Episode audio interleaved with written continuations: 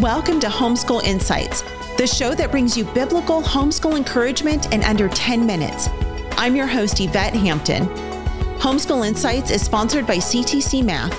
If you're looking for a great online math program, visit ctcmath.com and try it for free. Now, on to the show. You talk about it being a mission to watch what's going on in the culture. And, you know, I feel like sometimes I'm I'm on both sides of the coin some days I'm like, I really need to know what's happening because mm-hmm. I need to be aware because I need to know how to debunk all of the the lies that my kids are being told. And then there's days when I wake up and I'm just like, I just can't do it today. Oh, I can't. Yes. I can't listen to one more thing. I can't yes. watch one more video. I can't read one more article that is so blatantly opposed to the truth of God's word. And so, talk about that as parents. How do we engage in this culture how as christian parents who want to protect our kids how do we keep ourselves aware of what's going on at the mm-hmm. same time being able to protect even our own minds but the minds of our kids? Yeah that's such a great question. And it's right that we should feel um, as the bible would describe righteous lot vexed by what's happening in our culture. So it's totally fitting that we would kind of reach our max of that. The first thing i would say is that culture watching and uh, observing what's happening in the world around us does not and cannot substitute for a robust relationship with the Lord Jesus Christ.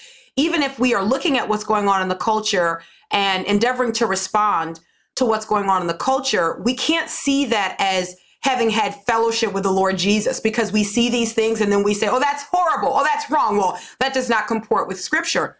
These are all good things, but they are not personal devotion to the Lord. They are not that ongoing warm relationship that Jesus Christ died to purchase for us.